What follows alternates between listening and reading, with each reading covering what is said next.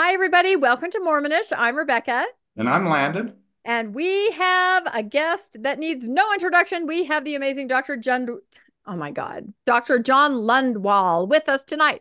I was concentrating so hard on saying wall because I say well quite often but I messed up his first name. It's okay. Landon, from now on, you're going to take all introductions, okay? I just can't do it anymore. well, fortunately, he needs no introduction, so I don't know why you even did it. that, I know. That's why I, he does not need an introduction. Although, for those of you that have not come across the amazing Dr. John Lundwall, we are going to link our former five episodes with him in the show notes as we delve into the authenticity of the Book of Mormon. And this episode is going to be really special and exciting because throughout our five episodes, we have had quite a range of responses. Wouldn't you say, Landon? Why don't you talk for a second, Landon, about the kinds of responses we've had to these amazing videos? Oh, uh, John's uh, first video was probably our largest video that we've that we've ever done uh, with his the, some of the ideas that he uh, put out there that were so new or presented in such a different way that you could understand secondary orality versus uh, the the written word and how uh, the Book of Mormon is it, itself the biggest anachronism. And so we've got a lot of feedback. And originally we had a lot of positive, you know, people saying, "Yeah, I believe that." Then we could tell when the apologists had read it because we started getting all these, uh, "You lie." you guys suck. and, and, questioning, is this PhD legitimate, et cetera, et cetera but it's legitimate legitimate enough that uh, the apologists actually uh, uh, uh, Mormonism with the Murph has done multiple uh, shows where he's uh, tried to allay the fears, I guess, of believing members with scholars from the faithful side, and so that's what we're here to talk about tonight. That's right. We are going to let John respond to some of these responses. And I have to warn everybody, it might get spicy.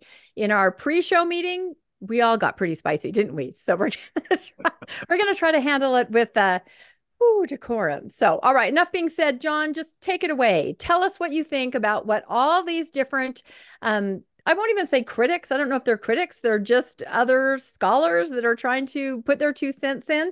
And I will say up front very quickly that anybody that makes a response to John, we have invited to come on Mormonish. We have invited to engage with John. So far, we haven't gotten any responses. So I'll put the call out again. We would love to talk to any of you. I think it'd be a really interesting program to address some of these things. But until then, we're going to have John just go through some of the some of the different things people have said and some of his responses. Yeah. Uh, all right. Can you see my st- screen? We can. Yep. All right. Uh, look, there's. Uh, I'm just responding tonight to a couple videos that I watched, and I have to say I watched them in airports as I was traveling. So uh, I took notes. Uh, I, I have timestamps on some of the notes that are within 10 or 15 section, seconds of the actual timestamp. So, um, anyway, there was a, a video by Neal Rappleye's from Scripture Central and Brant Gardner. And I thought I would just start by kind of strong arming their case uh, by quoting myself. I promise you this isn't vanity. Um, but I'm wondering Landon, can you? This is uh from my book Mythos and Cosmos. Can you read that? I can. Yep. History is often a philosophical reconstruction. Of course, events really happen. Dates, names, places, and movements are all important. But these are the bricks of history. The mortar that once held these bricks together can be very elusive to reconstitute accurately, the mortar being the thoughts, intents, and imaginations that originally, originally created the bricks. When archaeologists examine ancient cultures, they are looking only at the bricks. The mortar has all dried up and blown away. Speaking of the unknown founders of Britain, one eminent historian laments, their memorial has perished with them. Their lives, their loves, their hates, their speech, their manners, customs, and scheme of society, their deaths, their gods, all have faded as in a dream. That's Campbell Occidental 35.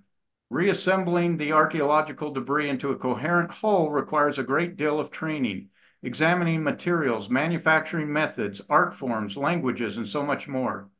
The truth is, however, that all of the modern methods employed remain insufficient to reconstitute the ancient mortar in its entirety. No matter how well trained scholars are, they are restricted to fitting together the ancient bricks of the past using only the modern mortar of the present. Modern scholarship often projects a theoretical past of a modern making on historical data, and this scholarly construct is often the product of cultural ideologies, political fads, economic resourcefulness, and entrenched and departmental theories. I love that. That is amazing. so this is uh, this is a real problem. We have huge swaths of ancient history. Uh, 98, 99% of the data has faded away. Uh, we, we do have material remains and we need material remains, but very often the metaphysics that created the material remains, boy, that's gone. And uh, and so it takes an enormous amount of work by many different uh, departments, many different theorists, my, many different uh, a- academic academics, in order to kind of reconstitute the ancient past, and it's always a precarious venture. And so, the best thing you can, the best tool you can have when examining the past is epistemological humility, knowing, you know, okay, there's there's some things we can know, and there's some things we can't know. And that's why I titled this Faith and Reason. Faith is the methodology of constructing things we can't know, and reason is the methodology of constructing things we can know. And human beings are, mess this up. Sometimes we know what we can't and don't know what we can.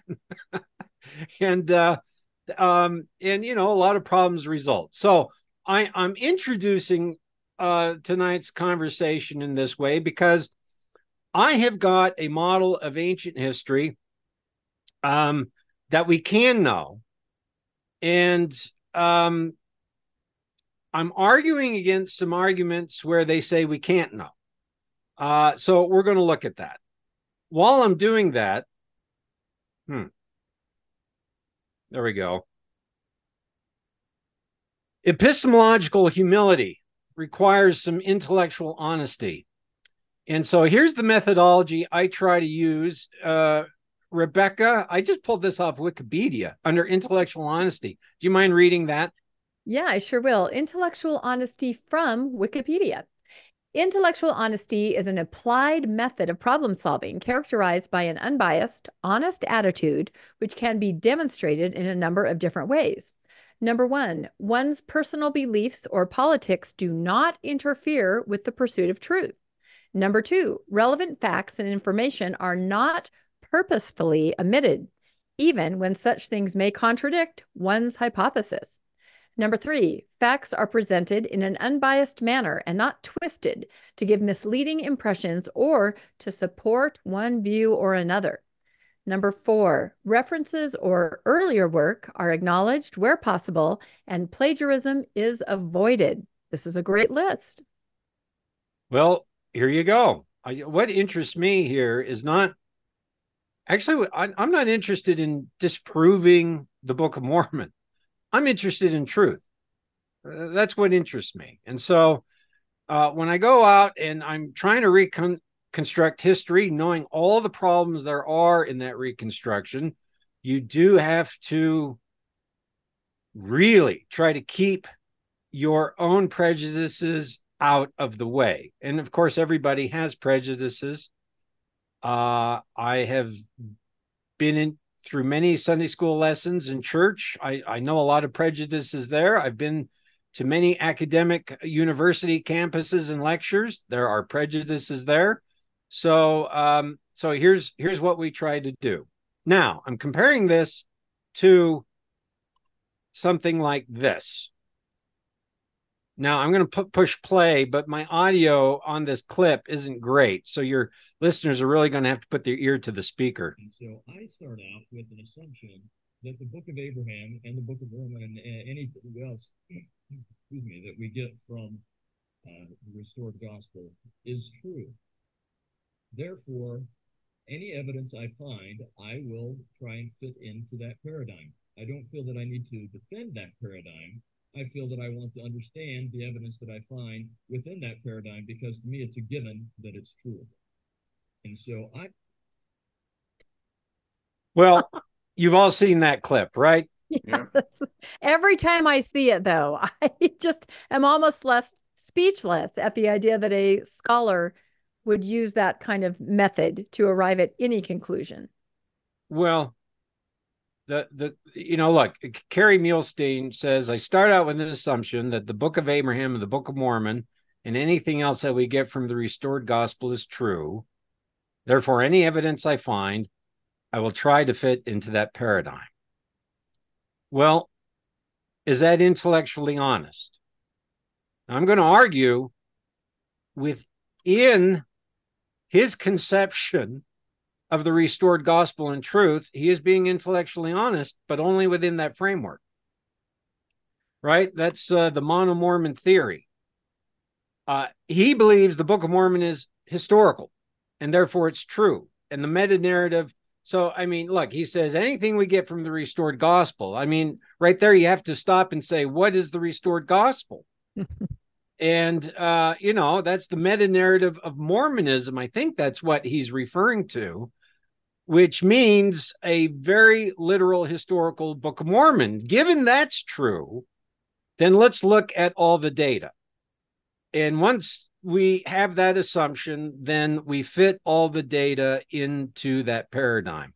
I've talked about this before on your show the Mo- mono mormon theory when i realized that hugh nibley I mean, the man's a genius, but he did exactly this. He fit all the data into a Mormon paradigm. Was he being intellectually honest? In that paradigm, yes. You step outside of that paradigm, and suddenly there are a lot of problems. So tonight, I'm going to be responding to Neal Rappleye and Brant Gardner, and they are fully in this paradigm this mono Mormon myth uh, theory paradigm. And um, I'm not in that paradigm. And so, very often, our arguments are going to be talking past each other because they're making different arguments than I'm making. I'm going to point that out. Uh, none of this is uh, uh, personal. There, there's no spicy as far as personal. I just want clarity and truth. Okay. And so I'm going to point out uh, what I think is the truth, what I think they're arguing, and then I'll let your viewers decide from there. All right. So there's a couple podcasts that uh, Mormonism with the Murph did. Um, Stephen Murphy, and I got to say, I really like that guy. He's, uh, I think he lives in Ireland. Mm-hmm. I I don't know, but uh, I really want to get back to Ireland. So I hope he watches this and then calls me and says, "Why don't you come over, stay with me, and we'll go to the pub and and make these arguments together." I got to get something out of this, right? Can you invite Mormonish? We want to come too. That that's what we want to do. This will be great. Uh, look, he he he seems to be a very nice, sincere guy. So he he runs a podcast. Uh, I'm going to start with Neal Rappleye. Uh, I've I've got Neal Neal Rappleye did a thing on the plates, and at the end of it, he responds to me to my to the podcast I did with you, uh, Rebecca and Landon. Uh, here's his bio that I pulled from uh, Scripture Central. He's he works for Scripture Central, uh, and you can read that. I, I just note that um, recipient is misspelled. Uh, there's no comma after conferences. They they just need a little editor to to to to correct his bio. Uh, but uh, look, he's published with um, the Interpreter, and I haven't read the Interpreter in years. Uh, and he's won an award for Defender of the Faith. I'm not sure who Fair Mormon gives that. Mormon. So, um, but he did this whole thing on um, the, the plates. Uh, and then at the end responded to me. So I, I'm just going to go over some of the information that he presented. And he starts out by saying, uh, People have said that any writing on metal plates was impossible. As far as I know, no one's making that argument. That argument was made in, you know, the early 19th century when the Book of Mormon came out, and people never heard of writing on metal plates. And uh, so, yeah, that argument was made, all you know, a long time ago. No one's making that argument now. I'm certainly not making that argument, but he spends some time beating the dead horse. uh, and then uh, at about 23 minutes, he um, says, Look, because examples of writing on metal plates are not like the Book of Mormon. In other words, we have not found a single example of any writing on metal plates that really are like the Book of Mormon. This does not mean the Book of Mormon could not have been made. Okay. So this is where he begins his argument. I think this is where he begins to run off the rails.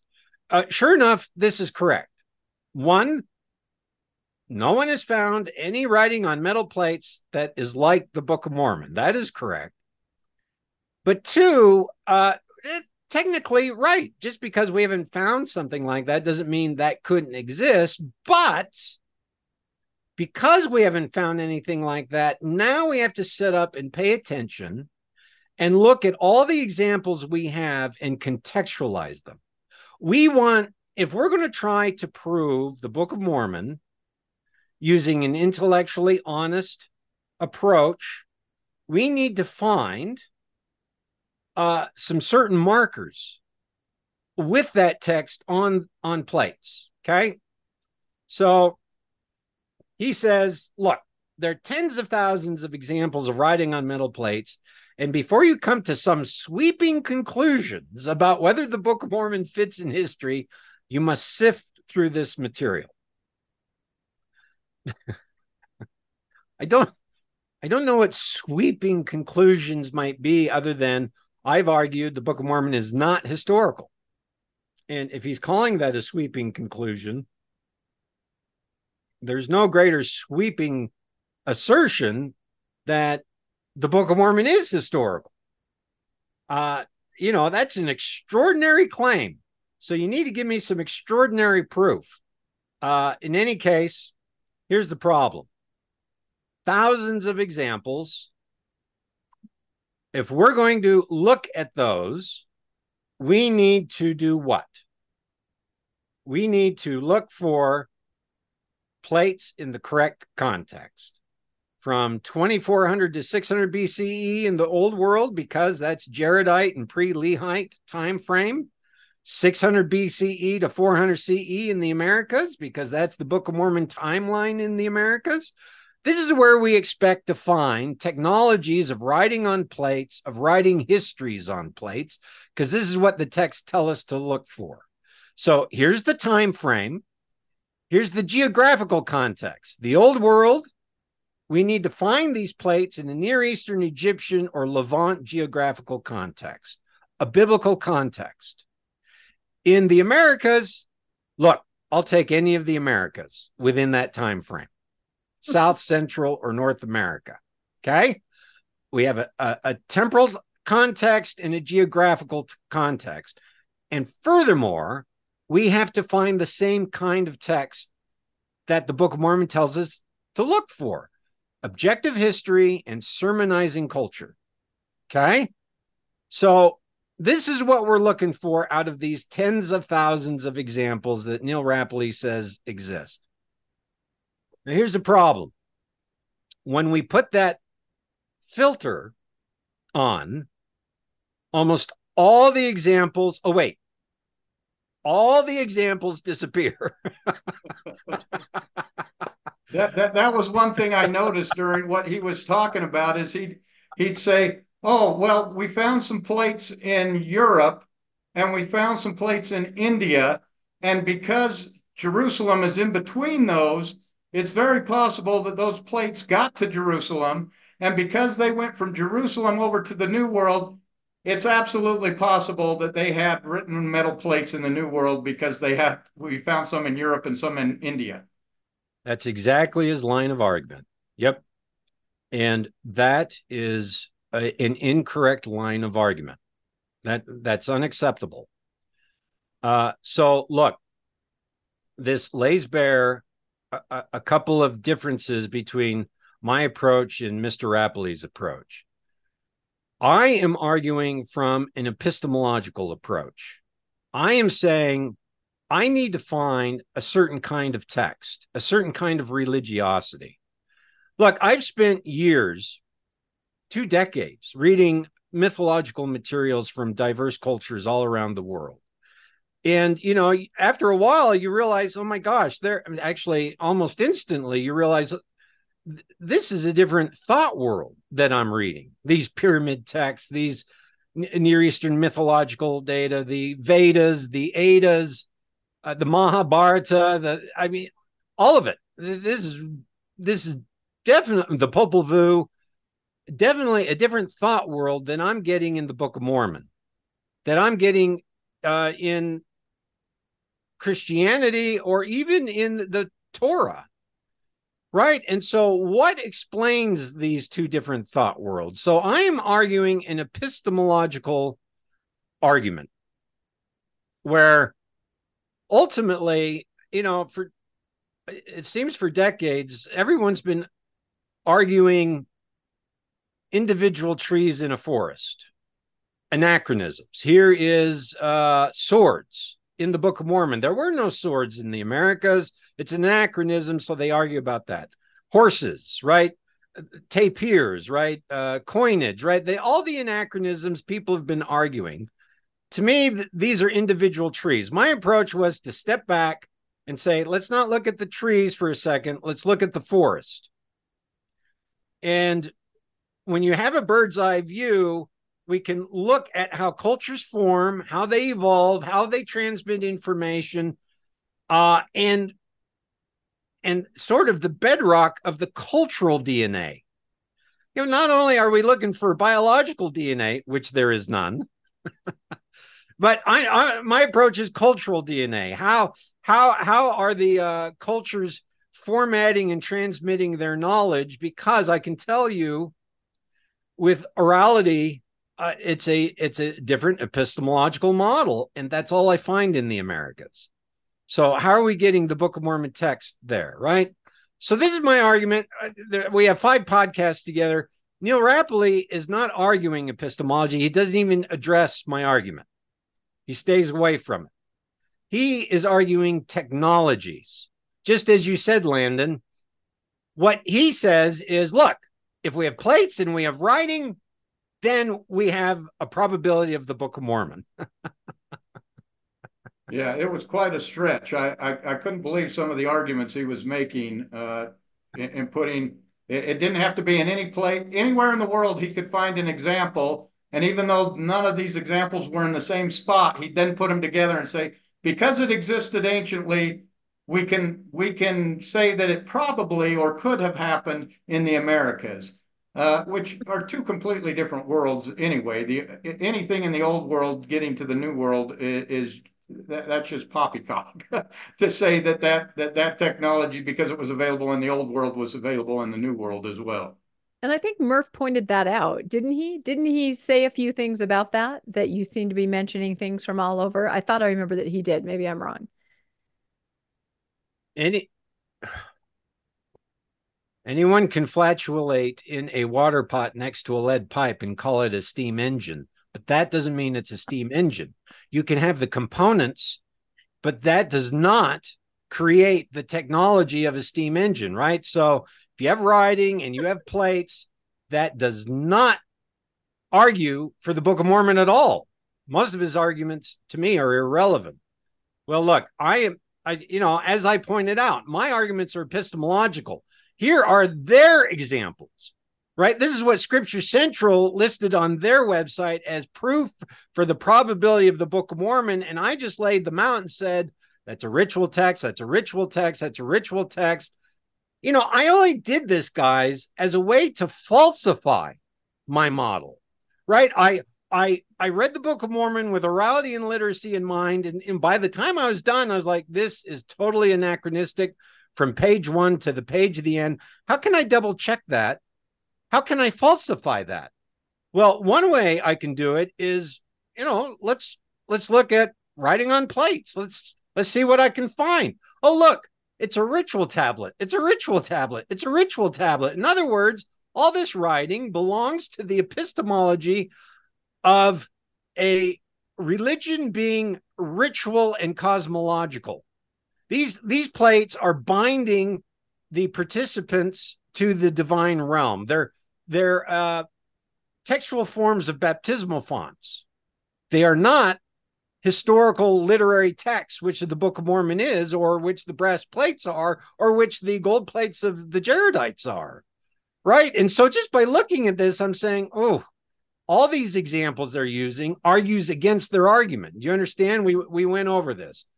I spent a lot of time actually looking at everything I could find in the Americas, and there's I only found again one example of writing on plates, and that's uh, the Mayan gold discs. And again, they're ritual tablets. Well, look, Neal Rappleye, just as you said, he, he has several examples from Spain to Korea, almost all post dating the Book of Mormon timeline by centuries, and almost all of them are ritual texts.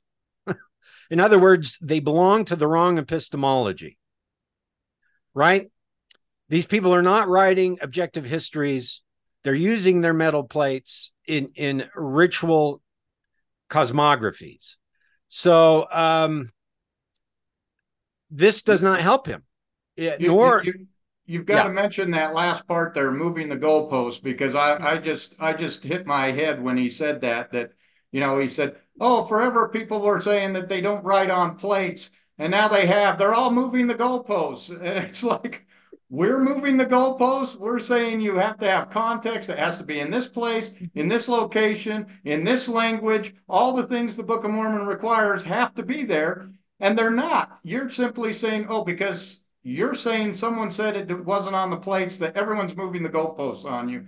Because as soon as you find something writing on plates, that proves the Book of Mormon because everyone said it wasn't so. We found writing on plates, therefore the Book of Mormon's true. Yep. It's essentially the methodology. I uh, again, he's arguing technology. I just need to find writing plates, lengthy writing. You know, he gets into size, thickness. You know, uh, Jerry Grover's arguments. We'll talk about it, but but essentially, none of that's my argument. I mean, we talked about that on one of your, you know, podcast three or whichever it was. Mm-hmm. Um, oh, we talked about it, but that's subsidiary to my argument, which is an epistemological argument. And sure enough, I to me, this is moving the goalposts. I, I need to find historical writing, and you're just any writing, any culture, any time frame will do. I'm sorry, but no, that is incorrect methodology. Not not stop. Stop. That works within the mono Mormon framework. It does not work anywhere else. Okay. So uh, he asserts you can't maintain that something like the Book of Mormon is impossible anymore because we have found lengthy documents on metal plates, utterly and totally irrelevant. Thickness of plates. Uh, they go to uh, quite a bit of length discussing, you know, because quite frankly, when I began looking, I mean, just this is just me trying to falsify my model, and I I didn't even think of this as a TBM. But I'm like, wait a second. There's 335,000 words in this Book of Mormon text, including the last 116 pages. And here's the description of the plates. How in the hell are you going to fit? How the hell are you going to fit all that text? Right. And so, you know, Jerry Grover to the rescue, one tenth of a millimeter Tumbaga plates and you know one millimeter high writing we can do it well sure enough of course you can do it if you do that but he he talks about the maya gold discs. They're between i read between one and two millimeters thick. He has between one and 1.6 millimeters thick. They're between one and two millimeters thick. And again the, maya gold plates just so your listeners remember they date between the 9th and 13th century ce there might be a few outliers there. Um, and they're all ritual discs. They were gold. Some of them appear to be golden alloy. You know, you could say Tumbaga, uh, but a ritual scene was inscribed on them. A few of them have Mayan glyphs. Uh, and they were taken to a cenote, an underground water pool, ritually killed, torn apart, and thrown into the cenote as part of a ritual. Most of them have military scenes on them, which probably means that this was some ritual before a battle to propitiate the gods, hoping for a successful battle, or maybe after a battle, thanking the gods for winning it, right? And so, um, but it's an entirely a ritual disc. uh, has nothing to do with the epistemology of, of the Book of Mormon. So uh, again, he he cites the Mayan Gold Disc as an example because that's the only example there is of any kind of writing. And most of the discs don't have writing, but some of the discs have Mayan glyphs on them.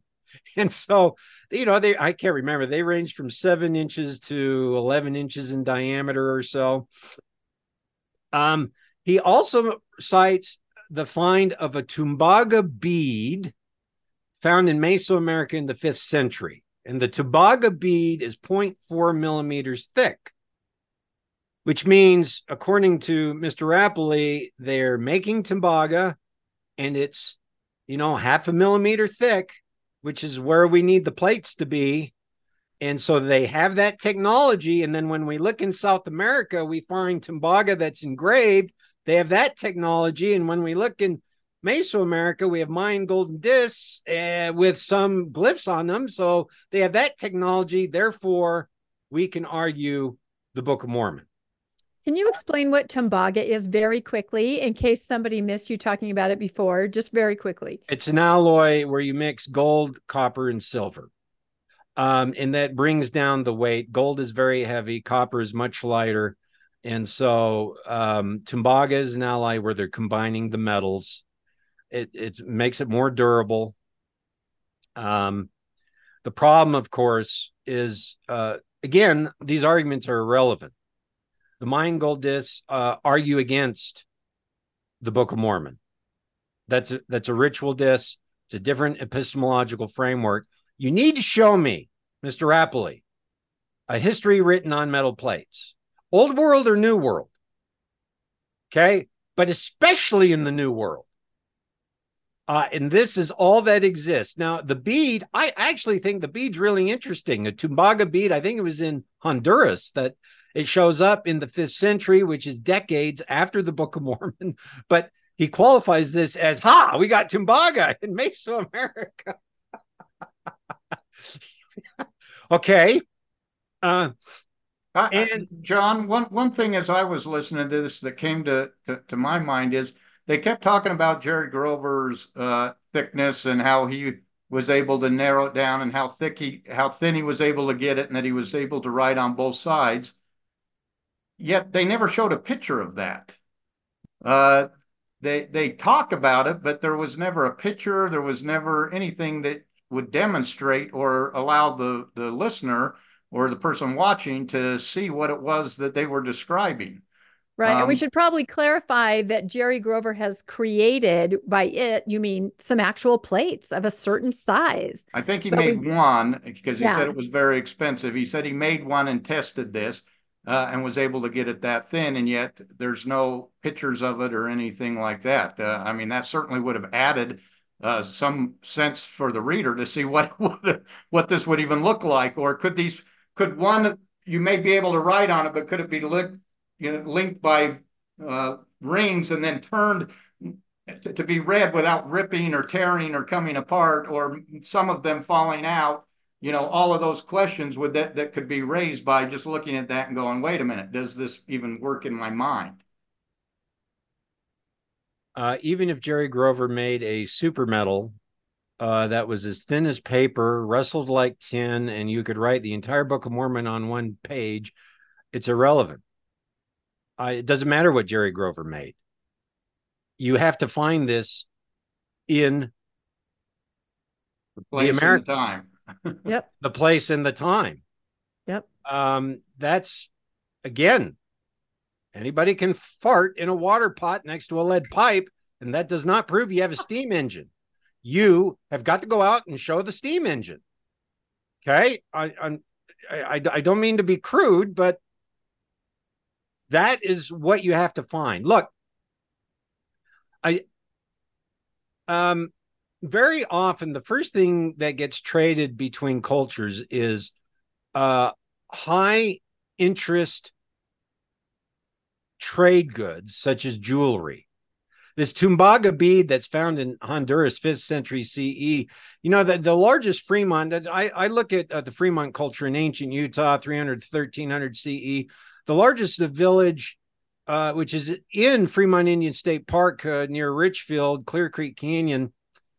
It's a big hill, over 100 structures on it. Um, they found really interesting uh, a culture with no writing, primary orality, hundreds of thousands of petroglyphs, pictographs, but zero writing. But what they did find was material goods, including goods they knew were part of a trade network because they found seashells from the California coast. They found uh, obsidian sourced from uh, hundreds of miles away. They found, um, oh, good grief, what's the the uh, blue green stone? Um, turquoise. Turquoise. Turquoise. Thank you. Oh my gosh, let's not let's cut that out. They found turquoise, uh, sourced from Nevada and New Mexico. Game, gaming pieces uh, from the ancestral Puebloans. So we know that there were wide trade networks. Furthermore, there's like images of buffalo in the petroglyphs. So the Plains Indians are trading the uh you know they're they're getting seashells from the west coast. They're and so we know that stuff like this is getting traded that has absolutely nothing to do. The Tumbaga bead has nothing to do with uh the authenticity of the Book of Mormon.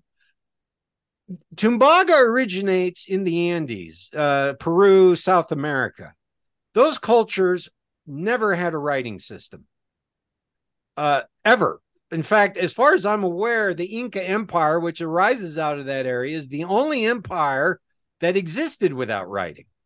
They they they kept their information in textiles in quipu knots, and we don't know how that exactly worked, but um, so there's no writing where Tumbaga originates, and there's no writing on Tumbaga plates. I, you have some ritual discs that are centuries after the Book of Mormon in Chichen Itza. Now you can argue, of course, that you know most of it gets lost or destroyed. That's true. Most of it does, but it doesn't matter. You you've got to show this technology. Does not matter what Jerry Grover produces. I, of course, modern technology is going to allow you to produce a Tumbaga plate that makes it work. You've got to find that in the ancient context. What what's it going to be to create thousands of Tumbaga plates uh, and then engrave uh, writing on them? I th- that is a technology, that is a culture that's going to leave a fingerprint. There's a writing system on it that's going to leave a fingerprint where is that? That's what you got to show. Uh, and they have not shown any of it. So, um, I think that was the biggest argument that I saw with Neal. What Neal was producing is he was taking uh, he was taking a technology from the Andes. Uh, the Mayans had a writing system. Mm-hmm. The Koreans wrote mm-hmm. on plates, and the Sumerians wrote long history, long narratives. Therefore, the Book of Mormon had to be true. Well, it's it yeah, it's like that. So um look, I you know, I it's it's bizarre uh because uh that um that's not what you do. I I so I I I'm after watching that, I'm a little speechless. Anyway, it's okay. All the technology required for the making of the gold plates exists in Mesoamerica by the tail end of the Book of Mormon timeline. He he asserts uh, we don't have explicit examples of extensive writings on ancient metal plates in ancient America or whatever. That's what he says. The technology to make Tumbaga, to make it thin, to engrave on it exists in South American Book of Mormon times, reaches Central America by the tail end of Book of Mormon times. Uh, you know what? It doesn't reach Mesa. Metallurgy does not enter Mesoamerica till after Book of Mormon times. So, th- I mean, this is just factually incorrect.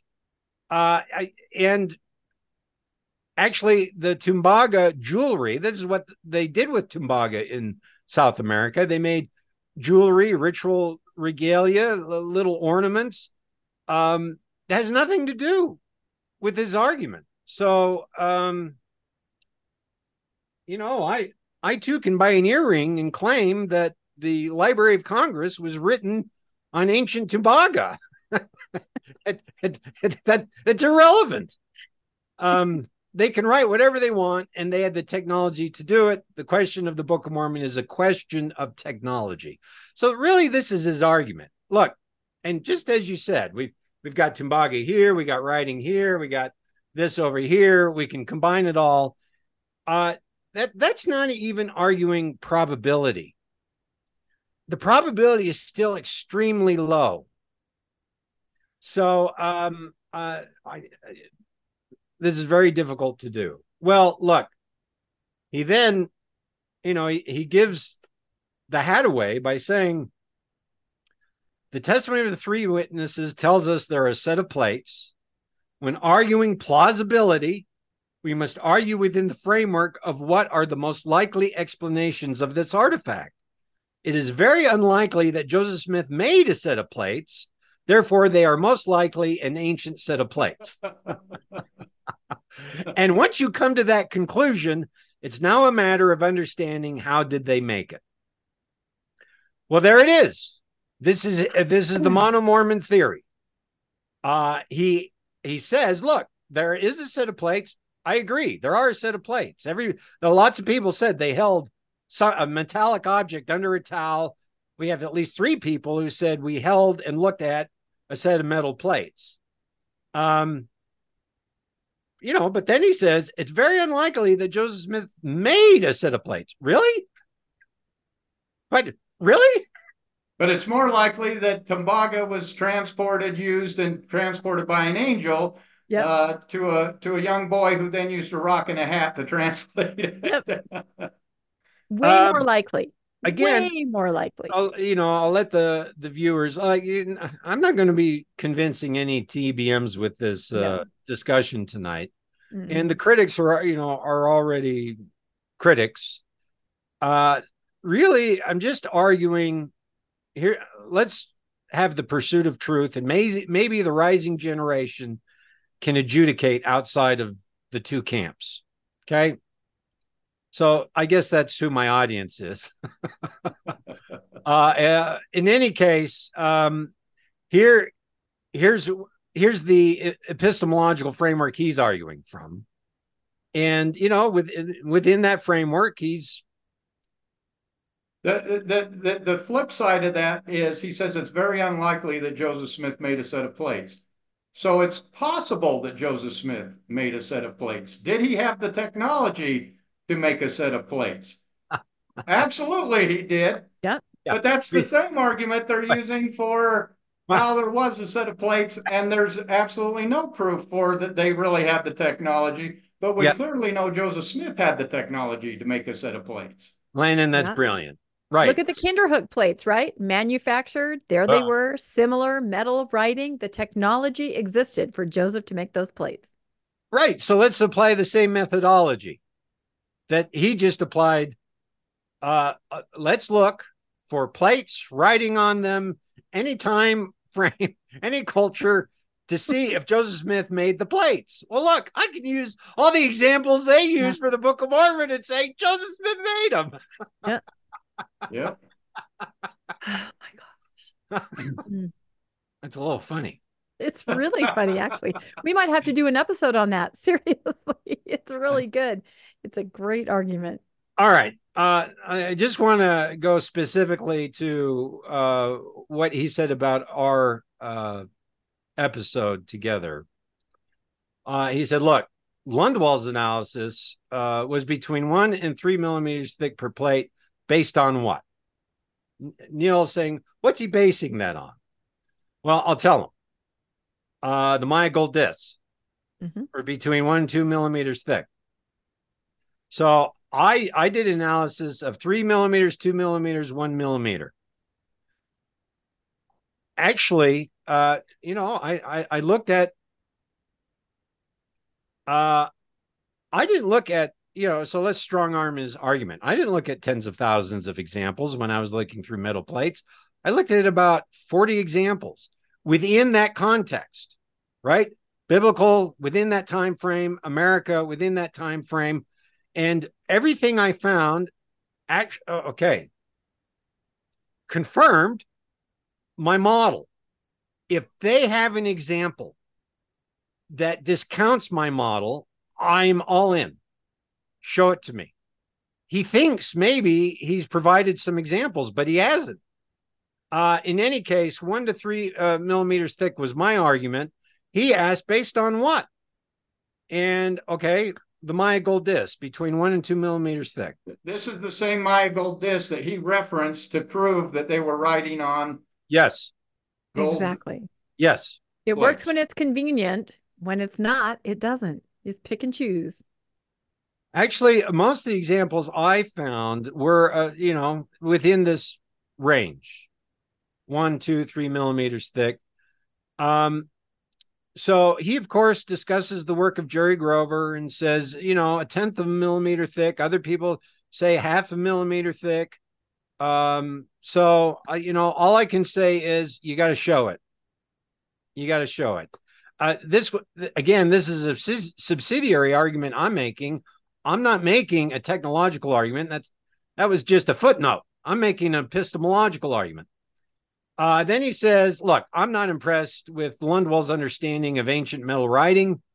Lundwall did not sample a wide breadth of samples. I didn't pick the low hanging fruit. There's Roman diplomas with writing on both sides. There's a Samaritan silver amulet that's only a tenth of a millimeter thick with writing on both sides. Lundwall had a very superficial knowledge of the ancient data. Well, again, I'm arguing epistemology, not technology. I can tell you that Samaritan silver amulet uh, is like a lot of the silver amulets that uh, were made. It's silver foil with a ritual inscribed on it, a ritual prayer, a ritual spell. Right, this is a healing amulet, um, and uh, sure enough, it's a piece of foil that they have carved uh, or inscribed some glyphs on each side, you're, you're going to tell me you're going to write a 335,000 word document on gold foil on both sides. Really? Um, I, I'm, I'm not so sure I have, uh, you, you know, look, I, you don't have that much faith. Anything is possible. Uh, in any case, uh, he he says I don't want to have a protracted debate, uh, but was underwhelmed. Lundwall's approach is too simplistic. Okay. So let, let me get this straight. Your approach okay. of approaching ancient plates, as described by Scripture Central, who Neal works for, you took their examples, the ones they pointed out as the best examples, and you showed that they were all ritualistic. None of them had narratives on them. None of them were that thin. But because they found a foil thin bracelet that had Im- imprints in it, that the Book of Mormon could have been written, and, and you're too simplistic by just approaching those plates. Well, that's about the breadth of it. Uh, one of the examples I did go over was a silver scroll and it was thin. It was quite thin, mm-hmm. and it did have writing, I think, on both sides. Uh, but I did. I used all the examples that were listed in the Scripture Central article and showed that they were uh, outside of the epistemological framework they needed it to be in. Literally, they're just looking for metal and writing and a, a lengthy, lengthy document. and that it doesn't matter time, place, context. Yeah. Uh, and um, I I have to say that that's a water pot and a lead pipe. And, I want when you say epistemological argument that that they're what you're talking about is is that the Book of Mormon is written as a historical narrative, and you're arguing that we find nothing written in this format that is a historical narrative that talks specifically a very Christian doctrine, not a mm-hmm. ritual, not a dance, not a, not the kind of things that we're seeing in the ancient world. This is a different epistemology. It's not tied to the cosmos and to the world around him, but rather it's a view of God similar to uh, modern day Christianity. And we right. find nothing that ever approaches that in, in anywhere in Mesoamerica writings. Correct. We're gonna show me a Tumbaga bead that Yeah. has an argument about infant baptism on it, and I will go back to church. Exactly, Rebecca. no, that's what we're looking for. Yeah. We are looking for not a Tumbaga bead, but a Tumbaga bead with a sermon on infant baptism. Yep. Th- This, Well, this would be the equivalent of looking at Roman uh, documents and, and uh, expecting to find uh, a bunch of stuff about a bunch of Buddha sayings in it. Uh, Because it, it- it's not the same mindset. We're gonna find things about Roman gods, maybe Christianity if we're late, later Roman. But that's what you, you, you should find when you read Roman documents, you should find information about Roman gods. And when we look at Mesoamerica or anything in the New World, any of the writings, none of it references anything like a Jesus Christ or uh, Yahweh or any of those other. Uh, yeah, we're looking for Deities. monotheism, Mhm. Yes. M- monotheistic art, monotheistic. Uh, well, we're looking for Semitic alphabet. Yes. We're we're looking for the law of Moses. The entire culture lived the law of Moses in writing, right? We should be finding brass, bronze, uh, steel, yep, gold, tumbaga plates with the law of Moses inscribed on it, affixed to temple walls. Um, yeah, I you know, all right. Uh, I I did enjoy this because they talked about my argument of the Book of Ether. To me, the Book of Ether is just it, it really is devastating to the truth claims of the historicity of the Book of Mormon because it's so early. It's it's deep. It originates deep in antiquity, deep into the Bronze Age, uh, with the Jaredites, and the Book of Mormon gives us a plate count. There are 24 gold plates, and of course, you know, I made the argument. You know, we it doesn't describe the plates. We don't know how big they are, but they're portable because they're carrying them around. And so, you know, if they're approximately the same size as the rest of the plates, it doesn't really matter actually because we only have 24 of them. Uh, Moroni makes an editorial comment. I can only write 100th. So what I did is there's 17,000 words in the book of Ether 100th. That means there's 1.7 million words in the source text. How are you going to fit that re- on 24 plates, regardless of their size? Unless, of course, they're, you know, the size of skyscrapers. So, um, uh, and of course, uh, so Neal responds to this. He he says, "We have no description of the Jaredite plates. They could have been really large, like 16 by 33 inches." He says, "Okay." Uh, they're Tumbaga, a tenth of a millimeter thick, so they wouldn't be too heavy. Um, or they could even be 24 books of plates, like they could be 24 libraries of plates. Yes, that argument just, uh, he kept saying you were making a lot of assumptions, and then he said, yeah, it could have been 24 books. When they said plates, they probably meant 24 different sets of plates that were books. yeah, He- no, They had I- a whole library. Uh, I think it's Mosiah chapter eight. They talk about the 24 gold plates. I, yeah, to me, uh, you know, we don't have a description uh, within the logic of the narrative. I can't say how big they are, but uh, to say that they're 24 books of plates is pretty absurd. Uh, so then, of course, what's on it? Well, they give us a description. It's the history of the Jaredites, all their wars, all their kings, uh, a history from the beginning of the world, the creation, the patriarchs, Adam, Enoch, right? And uh, prophecies of all the future. In other words, on those 24 plates is the history of the world from the very first day to the very last day, right? It's revelation, it's the end of days, right? All of it's on these 24 gold plates. And and Rappleye says, well, maybe what we have is basically what was on those 24 plates. Well, I again the text am I the only one reading the text? They they keep saying they keep trying to prove the text from the text. And yet when I bring the text up, they say, well, it doesn't really mean that or You're not supposed to read Yeah. the text, John. That's the secret. I- or I- if you read it, you're not supposed to take it literally. That is how it works. And, and that was very noticeable when you'd read, oh, the text says that they could read and write. They'd say, well, they couldn't really write. What that meant is they wrote it and then distributed it and somebody read it. They couldn't really write. The people couldn't read. It Yeah. meant it was explained to them and they opened their mind to it. That's what it meant when it said they opened their scriptures and read the word. That's Brant. We're, we're going to talk about that in a second.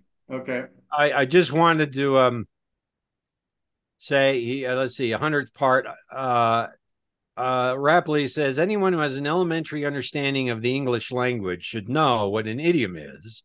We have no idea how literal that is. There's a lot that won't fit in our translation, whereas others argue that the Book of Ether is about the same size as the text we have.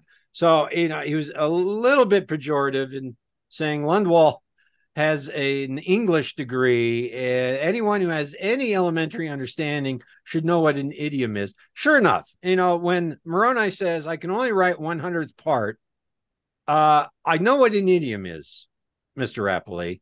And I, I, I, I know that if you're using the idiom 100th part, it's not half, Mm-mm. right? If it's half, you'd say half a hundredth part means the vast majority of it you're not touching. And so, if 17,000 words in the book of Ether, the vast majority of it does not get in our plates. And I'd like to mention one more thing, Mr. Rappleye. 100th part is a Nephite idiom. Where does that come from? Jacob uses it, Mormon and Moroni uses it, which means that that idiom existed for the entire thousand year Nephite history. 100th seems to me that that's a decimal system numbering system, which The is interesting system. because Mesoamerica has a vigesimal system based on uh, 20, right? The, the, the, the ones column is ones, the second column is 20s, the third column is 400s. They're not if it said one four hundredth part, I'd be like, well, that's really interesting. That belongs in Mesoamerica. So, so now I'm looking for uh, a Semitic alphabetic decimal system in a calendar that's rooted in 600 BC as a start date because they count all their years from when Lehi left Jerusalem. I need to find a culture that's producing this. Uh, it's not just Tumbaga plates. It's not the bead with the uh, sermon of the infant baptism on it. I've got to find all of this. Even this idiom is really problematic. In any case, I you know you could argue that it comes from the old world, but uh, again, you you, got to find where, where's that numbering system in the Americas. Oh, maybe they can find it. All right. That's Neal. Uh, I just uh, Brant did an episode September 28th. It's been a while. I, I probably should have responded to this earlier, but I was very busy. Uh, Brant, uh, you know, I, I don't know Neal, but Brant's been around. He's part of the old guard. Uh, he, you know, he's, he's got a degree in anthropology. He's written. He's a prolific writer. Uh, he's smart. Um, so he he argues from the mono Mormon theory. Uh, so he did an episode, and uh, let's just talk about it. He starts off by saying that my Lundwall's model is a generalization. There are exceptions to generalizations, he says. Lundwall deconstructs Joseph Campbell's monomyth theory, but does not apply that kind of deconstruction to his own theory. And thus, Lundwall applies his own monomyth theory to the Book of Mormon. This is his argument. So here's my theory it's an anthropological model of orality and literacy. Uh, sure enough, you know, because I'm stepping back and look at, looking at the forest, it is a general model. And in a general model, you will have outliers, you will have exceptions. I agree with Brant on this. Uh, by the way, Brant's own approach is also a general model. he he uses convergent parallelisms, which is very broad. Anything in the Book of Mormon that might tie with anything out in Mesoamerica, we're going to combine and call it a hit. um, it's not very specific. So, look, what I'm doing is I'm looking at the cultures and their traditions and uh, seeing that they're polytheistic, they're cosmological, they're agricultural or hunter gatherer, um, and they conform to a, a, specific kind of thought world. I I look at all those examples, I build my model. These guys have a model and they project it into the data, right? They've got a Book of Mormon text. Now, how are we going to make this work? Because sure enough, we don't have any writing on Tumbaga plates. Uh, we, we don't have any, you know, actually, they have nothing. They don't have linguistics, they don't have DNA, they don't have archaeology. so, uh, in any case, um, as you said, I'm making an epistemological argument. We've gone over this. Uh, I know what the Book of Mormon has has objective linear histories, lots of Isaiah, allegories, sermons, letters, wars, monotheism. It's orthodoxic. It has a canon of literary laws and beliefs that are um, manifest through sermons, through objective history, uh, through established scripture. Isaiah, Isaiah, is throughout the Book of Mormon, right? I can look at Mesoamerican traditions, both oral and secondary oral. I can't find any of that any anywhere, anywhere. So, um, I that's a real problem. Well, here is the heart of Brant's, to me at least, uh, like the Maya gold disc, the only example we have of any kind of writing on metal plates, and it's a ritual. Most of the writing, of, again, no writing in North America. Heartland models off the table. No writing in South America. So I don't know what all this discussion of Tumbaga is. That's where it originates, and there's no writing. the only writing we have is in Mesoamerica. Most of it gets lost or destroyed. I agree with Brant. Most of it does get lost or destroyed. Doesn't matter. We have one major text. It's a Mayan text of the Quiche people called the Popol Vuh.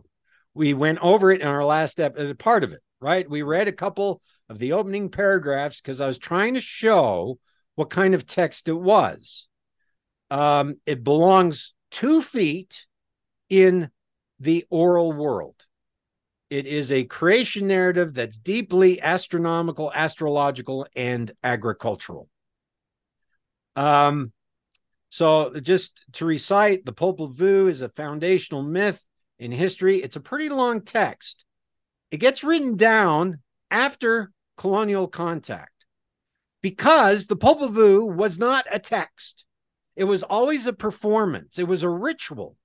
Popol Vuh means council book, and it referred to a woven mat that all the astronomical priests sat on where they danced their creation narrative while looking at the sky and prognosticated the future their agricultural cycle political needs etc so the Popol Vuh was an oral product well they get colonized the spanish come and and they lose the place where they keep track of this religious ideology.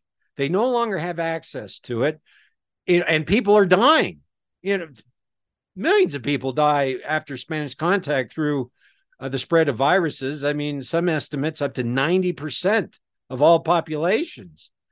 Uh, you know, between 60 and 90%, depending on who you read. It's hard to, but in any case, the vast majority of people die. So look, they record in writing this oral tradition that is a ritual tradition. They write it down in 1550. There is a Spanish priest, Francisco Ximénez who in 1701 writes a copy of it down. We have a, a in two columns a Quiche and a Spanish writing of it. Uh, it's it's a pretty lengthy text, as Grant makes clear. It is about 60,000, 65,000 words. But eh, if you remember in our last episode, the A tier scholar on the Popol Vuh, Dennis Tedlock, said if we were to do a literal translation from the Quiche into English, what would we be reading? Do you remember? I can't hear you. Oh, were you asking us if we remember? Yeah, was if it a, a war story or? it, it- it- it would just be, uh, we you know, couldn't even understand it. It was very cosmological. Oh, Right. and okay, I know we what you didn't mean. know Yeah. what it was even meant. ba- That's right. baboon's penis, baboon's Oh, anus. okay. yeah, What we Yeah, would be reading, was- right? Like the pyramid text. Yeah. Would not understand it. it Would come across as gibberish. Uh, and so even the, the version of this that gets written down has been transliterated from the oral tradition into a literate storytelling Spanish version.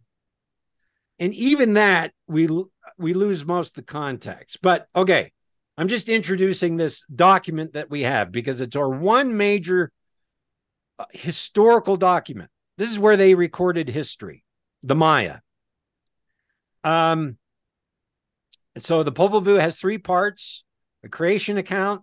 There's a big cycle of the hero twins that go through the underworld, and then the mythical history and the founding lineages of the Maya people. The text is not necessarily sequential or chronological. Okay, none, nothing. So Brant refers to the Popol Vuh and says, look, they have a writing system. People with a writing system can write whatever they think. I agree with Brant. If you have a writing system, you can write whatever you think. Um, the Popol is a large text and it contains history. So here we have an example of a large text in a non alphabetic script writing a large history. Uh, the Popol is not a one off because as we read the Popol Vuh and then look at the archaeology, we see iconography in the murals, in the pottery, in the temple walls that show scenes that are related in the Popol Vuh going back centuries. So that tells us that there is a canon of belief throughout Maya culture, lasting centuries, deeply rooted into their agricultural cycle. The entire story of the hero twins is related to the growth of maize. You know, this is one of the things we forget. When maize was domesticated, a religion was invented. And archaeologists often discuss the spread of maize from Mesoamerica into South America and North America as a spread of technology. They almost never discuss it as a spread of religion, but that is what it is. Maize was a religious cosmovision. And wherever the religious cosmovision went, Maize was the consequence. And historians have reversed that. They maize is the thing is the primary thing, and the religion is the secondary thing. I, I I think that can be problematic. In any case, uh, what we get with this history is a deep agricultural, mythological. In other words, it's not what we need. It's just like the Maya gold disc. So you know what? Let's read parts of it. Uh, we're going to read parts of it so that I can respond to what Brant asserts. Um, first off, just as a general rule, the Vuh history. Again, I'm looking for a text like the Book of Mormon. We just went over it. It's linear, objective facts, uh, sermons, Isaiah, uh, lots of wars, right? It's the text of the Book of Mormon, monotheism, right? I read the Popol Vuh. Uh, I'll take any any part of that. What what is the Popol Vuh going to give me? Well, it does have in part a history of the Maya people, so I'm very interested. It it describes the founding lineages. However, those founding lineages are only described in conjunction with the creation account that the priests are dancing. We can't forget this. If a Mayan priest wanted to tell a history, they would dance. This is not the Book of Mormon. Mm-mm. Remember, the Book of Mormon starts. How does the Book of Mormon start? They have, it should start with Nephi going to the temple to steal the statue of Yahweh so he can do the proper dances with the image of the God. That's how it should start. But no, it starts with him trying to get a text. All the religion is textual by 600 BCE, total anachronism. Uh, the, the brass plates, and it has the law of Moses. And he says, if it weren't for getting these plates, we would not be living the law of Moses, which is a textual law, a textual religion. I, again, deeply anachronistic. All right. So the history of the Popol Vuh is told only in conjunction with the oral creation account. The right to rule was intimately connected with the divine sky earth, and their authority was never separated from the mythology of the gods. In other words, the history in the Popol Vuh is a mythological history. It's an oral history.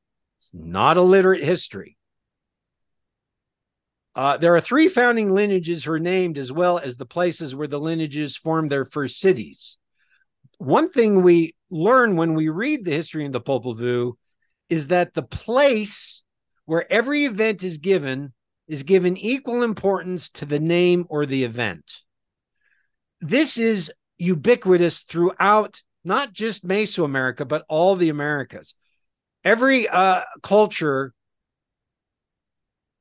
holds the place equal to the person or event. In other words, if I'm reading uh, a text that originates out of any culture in the Americas, if it's like the Book of Mormon, every time I read, and it came to pass, it should say, and it came to pass in the place of so and so.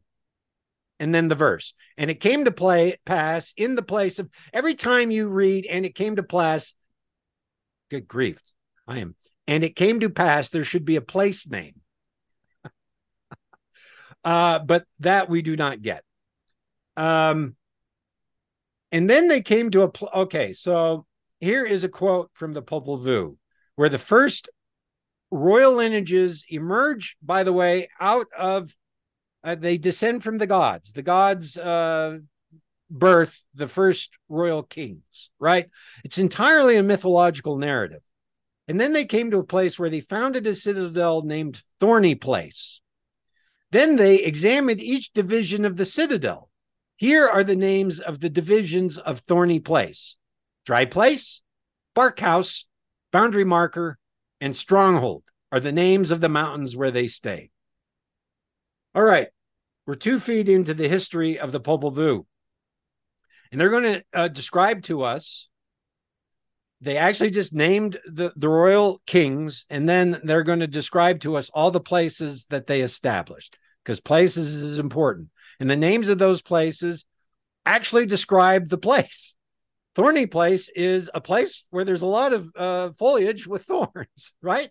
Dry Place, well, there's not a lot of water in that place. Bark House, a lot of trees in that place. Boundary Marker, that's at the edge of our territory. Stronghold, that's where we uh, hold up to fight, right? And so the name. The names describe uh, again the, the, geography, but they're just as important. And then we get another uh, description that's very interesting. Uh, in Bearded Place is the name of the mountain of their citadel. They stayed there and they settled down there and they tested their fiery splendor there. They ground their gypsum and their plaster in the fourth generation of lords.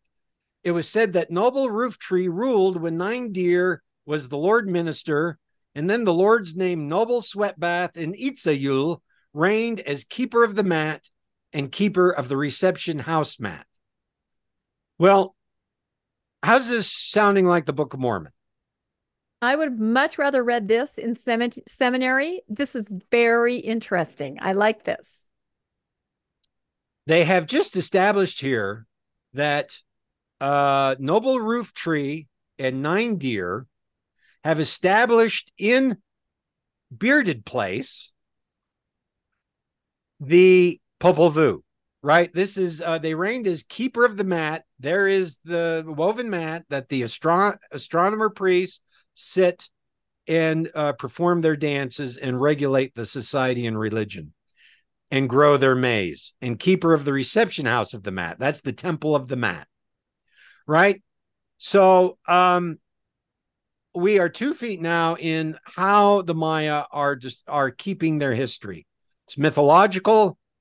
You, you get place names that describe the actual places. Look at the uh, names of the people. Hey, John. All right. I, I want to I want to throw a, a Grant uh, argument here because Right. Grant kept saying that one of the assumptions you were making is that just because the Mayans did it a certain way, that doesn't mean the Nephites did it that way. And yet he kept going back to the Mayans to make the, well, the Mayans did this, the Mayans did that. Um, and, and therefore, you know, we, we could, they could write a history, they could write this, they could write that. So John's argument is wrong, but his argument was the Mayans aren't, the Mayans aren't the Nephites. The Mayans aren't the Lamanites. So he spent a lot of time talking about the Popol Vuh, but if the Mayans aren't, aren't the Nephites and aren't the Lamanites, what difference does it make what's in the Popol Vuh? Uh, very good. Uh, so my next couple of slides, we are I am proving that the Popol Vuh has nothing to do with the Book of Mormon. Okay. So on that, he and I agree. Uh, the epistemology of the Book of Mormon is not created by any culture in Mesoamerica. Uh, that's the whole purpose here. So then, uh, so he and I agree on that. But then you have to ask, where did the Book of Mormon come from? It's from a culture that leaves absolutely no trace. And that's is- the thing he never addressed. Right. He Well, never addressed can. that. He kept he kept saying because he was arguing from what you called the Mormon uh what you call that Mormon uh The mono Mormon theory. mono Mormonism, yeah, that because the Book of Mormon says it existed, it existed, Mhm. even though we can't put a place, a name, a time, anything to it. We know it existed because the book says it existed and it's an ancient text, because we know the Book of Mormon is an ancient text because Joseph Smith told us it's an ancient text. And that's actually the church's stance. If you look into the the topics and questions section on the church's website, it says we have no official stance on the geography. We cannot say where it is, what it is, just that it is. So interesting. It's even worse than that with Brant, uh, because um, Stephen Murphy asked him, "Well, didn't the Nephite writing spread to the Lamanites? So shouldn't we be finding it, you know, in these cultures?" And uh, again, is it Mosiah twenty four where the uh, priests of Noah, according to the text, Mhm. teach the writing system to the Lamanite kings. And the Lamanite kings begin using the Nephite writing system, and their commerce explodes, their trade explodes. I mean, explodes as in uh, greatly increases. Uh, and so the Book of Mormon tells us that the Nephites taught the Lamanites the same writing system, and the, and then the Lamanites were using it and were trading in it, right? And Brant's response to that is that didn't happen. Yeah, yeah. He said he said the Nephites taught them how to read the Nephite language, but the Lamanites already had their own language uh, that they were trading in, and he only taught them the Nephite language. He said that's ethnocentric writing. That whoever wrote that was just believing the Lamanites. You, you could only be as sophisticated as the Nephites if you had the culture of the Nephites and they just ascribed that culture onto any of the Lamanites. I, I in, in, in other words, the text doesn't mean what it says again, right? The, the 24 Jaredite plates really aren't 24 plates, they're 24 libraries of plates. Uh, did uh, Brant does this a couple times where yes. Yep. where um it's not just that it's uh they, They- they open the scriptures they open the scriptures and read the scriptures to the lamanites and Brant says that didn't happen Right. Right. They're not carrying around a set of scriptures, which is true. They're not. Uh, and so the, the text is deeply problematic. And the way to get around that is just to say it didn't happen. I'm going to pick and choose what happens and doesn't happen uh, based on what I need it to say or mean. Uh, and so, I mean, think of this. We we look for biological DNA of Israelites in the Americas and can't find any. Right? So there's this group of people that come over from Jerusalem. It's not just one group. It's Lehi Nephi and his group. Uh, you know, there's servants, there's two families, you know, could be 30, 40, 50 people. We don't know. Could have been a cruise liner that uh, Nephi built. we don't know, or or just a raft, you know, we don't know. Um, but also the Mulekites come over, right? We don't know how many people there. Also, the Jaredites come over. Boy, there's just waves of these people coming over. We should have some trace of DNA, but we don't have any DNA. Uh, why don't we have DNA? What's the argument? The argument is there was such a massive indigenous population that as they married into it, you lost the DNA. That's the argument to get rid of the DNA problem. But now you have a different problem. You've come over with this fully literate technology, writing on plates, fully literate religion, completely decoupled from nature. Your religion isn't based on maize or the agricultural cycle, it's based on an individual savior, redeemer, God, right? You've got you've got literacy, you've got alphabet, you've got a decimal system, you've got all of this cultural technology. You're intermarrying with all these people that uh, make the DNA go away. You're telling me that you did not share any of your traditions with all the people you intermarried with? Right? Because yeah, there should be a fingerprint, right? That they should be re- uh, reading and writing in that if if you're going to solve the DNA problem by saying they married and intermixed with all these people, then you got to say, well, then they shared their you know language and traditions and religion. You don't marry someone while they're worshiping Baal at the altar and you're worshiping Yahweh, right? You're you're going to say, oh no, that's sinful. You, you yeah. can't do that. So uh, the nature of your belief is going to make you share your religion, your monotheism, your literacy. Uh, so you they want both arguments. There's no DNA. Okay, that's a problem. That means they weren't there. Oh, wait a second. They intermarried. Okay, then their tradition shared. Oh no, they didn't share their traditions. It was only a small group of people. Well, if it's only a small group of literate people, that means the majority of the people weren't literate that means you're in an oral epistemology, which means it's agricultural and cosmological. Oh no, it was just enough literacy for it not to be oral. Oh Jesus! Sure enough, I cannot win this argument.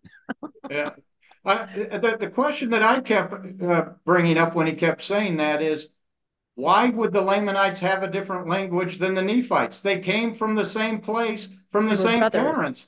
They learned yeah. the same writing. Laman and Lemuel knew how to write just as much as Nephi did. Why didn't they pass on Semitic writing? Why would they have a different system than the Nephites have?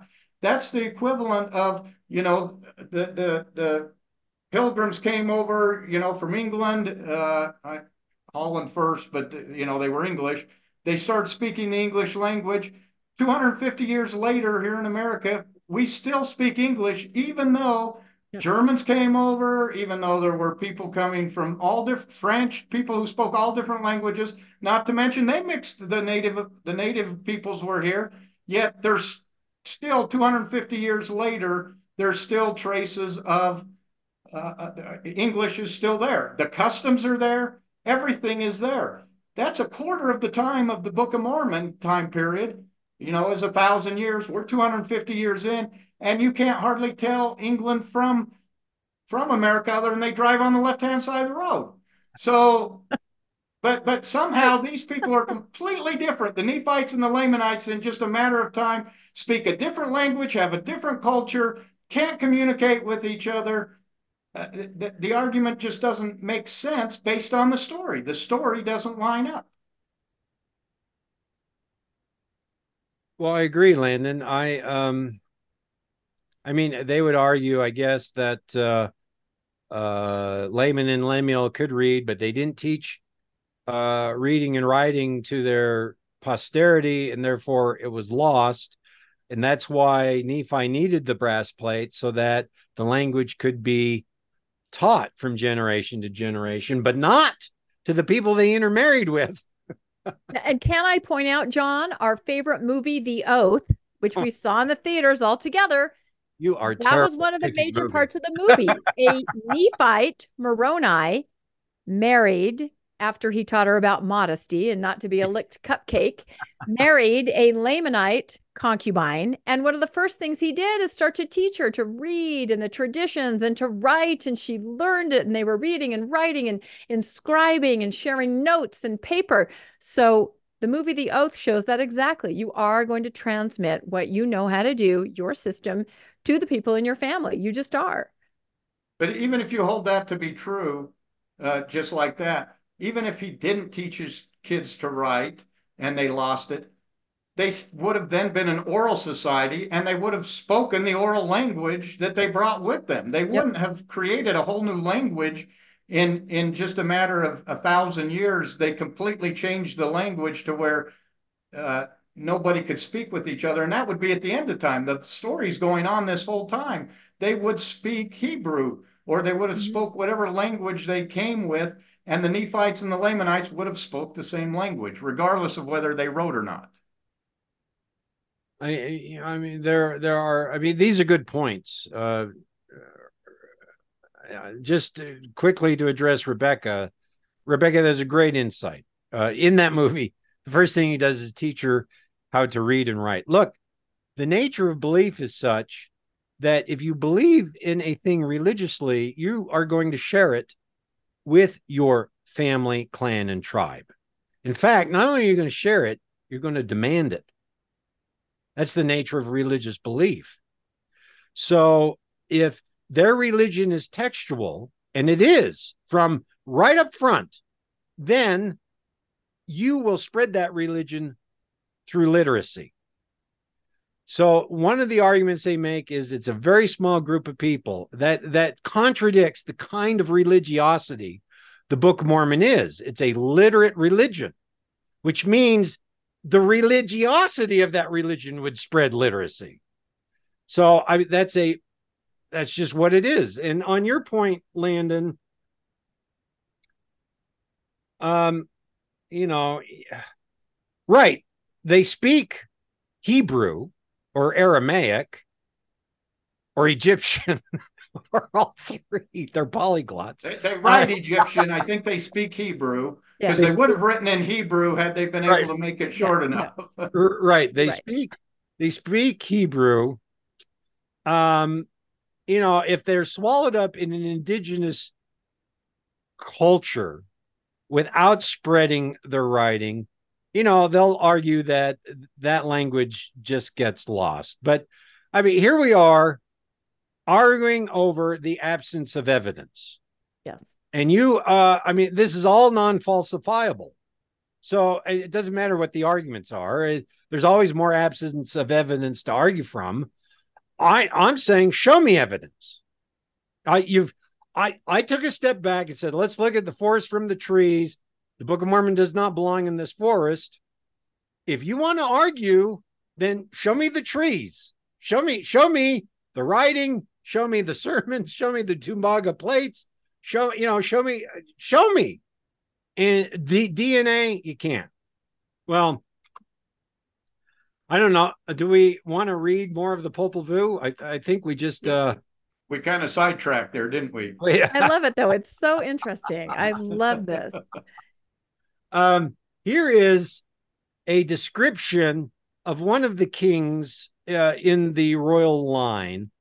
And so you can get a sense of how they're describing the people in the Popol Vuh. Uh, let's see. Rebecca, can you read that? Oh, yeah. This is just fascinating. Like I said, if this were what seminary, if what we were studying, I would have been there every day. This is just so interesting.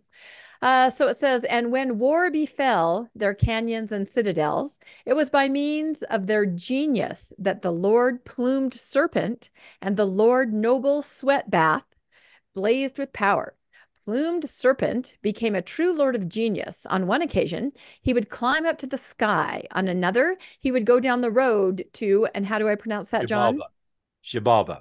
Xibalba. I like that. Underworld. On an on the underworld okay. On another occasion he would be serpentine becoming an actual serpent. On yet another occasion he would make himself aquiline and on and another feline. He would become like an actual eagle or a jaguar in his appearance. On another occasion it would be a pool of blood. He would become nothing but a pool of blood Truly, his being was that of a lord of genius, importance to name or event. Whoops. So fascinating. A, I think that's a fragmented sentence. Uh, in any case, that's uh, uh, Plume Serpent, one of the progenitors, and this is how he won his battles. Compare that to how Moroni, Captain Moroni, is described in the Book of Mormon. Uh, Landon, do you want to read that?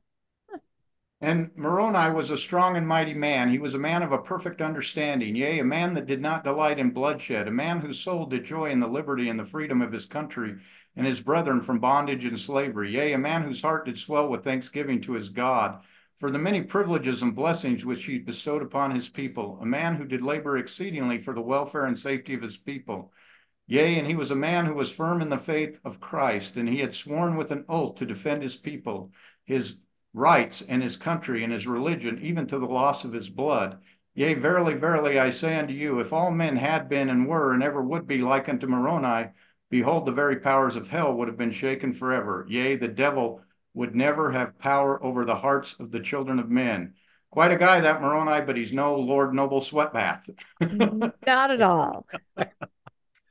you know, it. Uh, look, there are some again, uh, here he is, uh, yea, and he was a man who was firm in the faith of Christ, sworn an oath uh, to defend his people, his rights, his country, and his religion.